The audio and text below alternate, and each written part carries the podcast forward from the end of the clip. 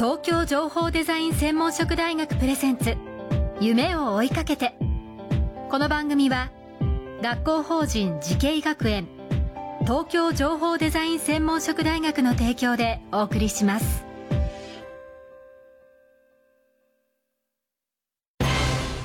こんな未来あったらいいな。こんな世界できたらいいな。情報とデザインの新しい学びをクリエイト。才能と未来を共に育てる学校法人慈恵学園東京情報デザイン専門職大学。オープンキャンパス開催中。詳細はホームページへ。夢それはもうすぐ実現する。新しいコンセプトとテクノロジーであなたの才能と未来が開花する。学校法人慈恵学園東京情報デザイン専門職大学プレゼンツ。夢を追いかけてこんばんは安藤博樹です。この番組は各界のトップや世界に誇るリーダーたちとともにこれからの時代を担う若者たちへ夢と希望をお届けします。今夜のお客様東京情報デザイン専門職大学情報デザイン学部教授磯和之さんです。よろしくお願いします。よろしくお願いします。あのスポーツマンって感じですね。で学校の先生というよりは スポーツマンタイプの磯さん先生でございますけれども簡単に磯さんのプロフィールご紹介させていただきます。国立群馬工業高等専門学校を卒業後北陸先端科学技術大学院大学知識科学研究所修士課程を経て NTT の研究所に就職。高臨場間映像通信システムに関する研究 4K、8K 映像配信用のソフトウェアエンコーダの開発。タッチ点テレビ会議システムの開発などに携わります。在職中に博士課程で研究を重ね知識科学の博士に。今年から東京情報デザイン専門職大学情報デザイン学部教授として就任されました、えー、私今ね、プロフィールを紹介して半分ぐらいしか分かっていません。さあ簡単に言うとですね 4K8K というね、はい、あのテレビの解像度、はい、まあ、すごく綺麗になって、はい、まあ、その研究ざっくり言うとそういう研究ということでよろしいですか？はい。あの NTT 自体がやってた研究としては、はい、その 4K8K をどれだけ綺麗に、えー、っと効率よく配信するかっていうふうにご理解いただいて、はい、はい、大丈夫です。いわゆるコロナ禍でテレビ会議なんていうのも、ね、非常に一般的になりました。はい、あの具体的にはやっぱり磯さんの研究開発は直接関わっているということでよろしいですか？はい、えっ、ー、と私自身が何か研究開発したものが直接関わったというふうにご理解いただくよりかは、はい、えっ、ー、と私がもともと所属していた NTT の研究所の技術というもの自体がすごくそういう業界に関わってたというふうにご理解いただいた方がいいかなと思ってます。で、そういう意味ではえっ、ー、と私が所属してた NTT の研究所の研究成果っていうもの自体が、まあ 4K8K のテレビ配信であるとか、えーと、そういう立ち点のテレビ会議みたいなことに対してはあのいろんな形では貢献しているのかなというふうな理解をしてます。は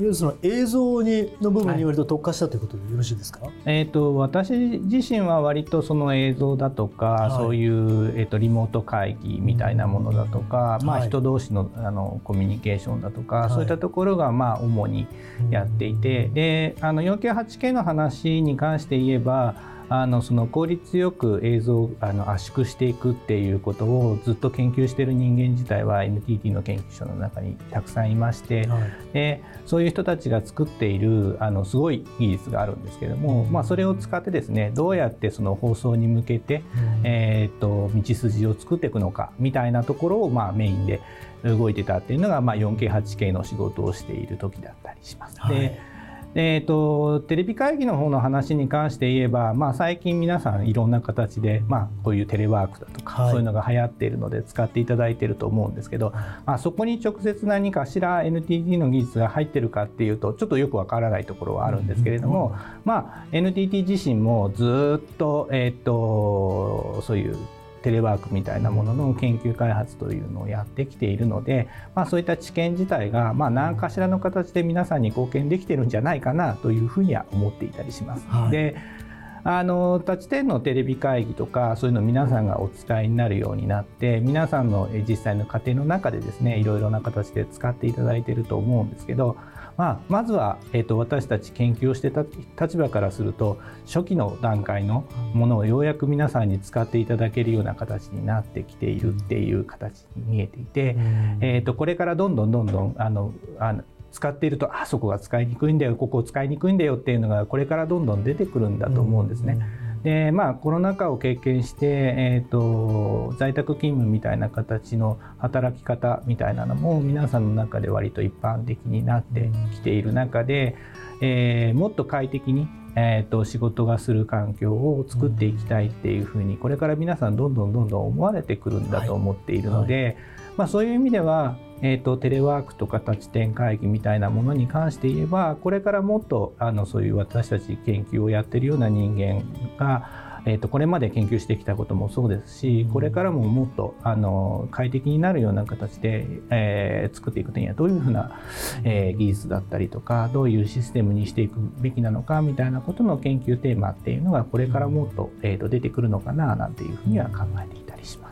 まあ、どちらかというと私自身は例えばそういう快適な仕事環境を作るためには、まあ、これはこういう技術を使ってこれはこういう技術を使ってっていう形でそういうのを組み合わせていったりとか束ねていきながら、まあ、新しいそういうシステムを作ったりだとか新しい仕組みの中でどういうふうに皆さんに快適な環境を提供するのかみたいなところは、まあ、割と主題になっていたりとかします。はい、まさにこの学校の名前じゃないんですけど、まあ、そういう束ねるデザインっていうのがまあある意味日本でちょっと足りないと言われてる部分ですがそれを担ってらっしゃるということですかね。そうですね、あのまあ、担っているというほどあの言えるものではないのかもしれないですけど、はい、はい、あのそういう形でできるだけ、まあ、特定の分野というよりかは、まあ、幅広い分野を見渡しながらどうやってそれを組み合わせて新しいものを作っていくのかっていうことに割とあの軸足を置いていたりとかします。あの研究システムの開発からニコニコ超会議の、はい。えー、これは展示システムの開発を、はいはい、あのされたというこれ具体的にどういうものですか？はいあのニコニコ超会議にですね NTT の研究所が少し出展してるんですけど、はい。はい、若手の、えーと、研究員中心にですねあの、まあ、たまにはこういうのもいいんじゃないかということであの日頃作っている技術をですねあの面白い方に思いっきり振ってみたらどういうことができるのかっていうことを中心にあのそういう展示会の出展みたいなものをやっていたりします。で、あの私自身は、まあ、どちらかというとそういう若手の人たちがあのできるだけ普段やれないことをいろいろやってもらうためのマネジメントの役割でそこには実は入ってるんですけど、まあ、やっていただいたのは例えばですね複数台のロボットを持ってきて大喜利をやらせようとかですね。大喜利？磯さんお話を伺うとマネジメントだとか何か具現化するのに必要なことをいつも担ってらっしゃるという感じがするのでもうぜひあのご活躍いただきたいなと思います。さあお話伺っていると10年後20年後さらに楽しみになってくるんですがその話はまた次回伺いたいと思います、えー、よろしくお願いいたします。今夜のお客様東京情報デザイン専門職大学情報デザイン学部教授磯和之さんでした。ありがとうございました。ありがとうございました。この番組は YouTube でもご覧いただけます。TBS 東京情報デザイン専門職大学で検索してください。それではまたお会いしましょう。さよなら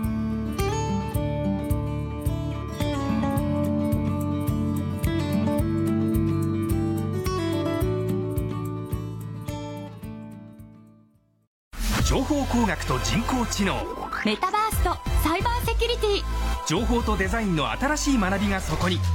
時代の即戦力を育てる。学校法人慈恵学園。東京情報デザイン専門職大学。オープンキャンパス開催中。詳細はホームページへ。東京情報デザイン専門職大学プレゼンツ。夢を追いかけて。この番組は学校法人慈恵学園東京情報デザイン専門職大学の提供でお送りしました。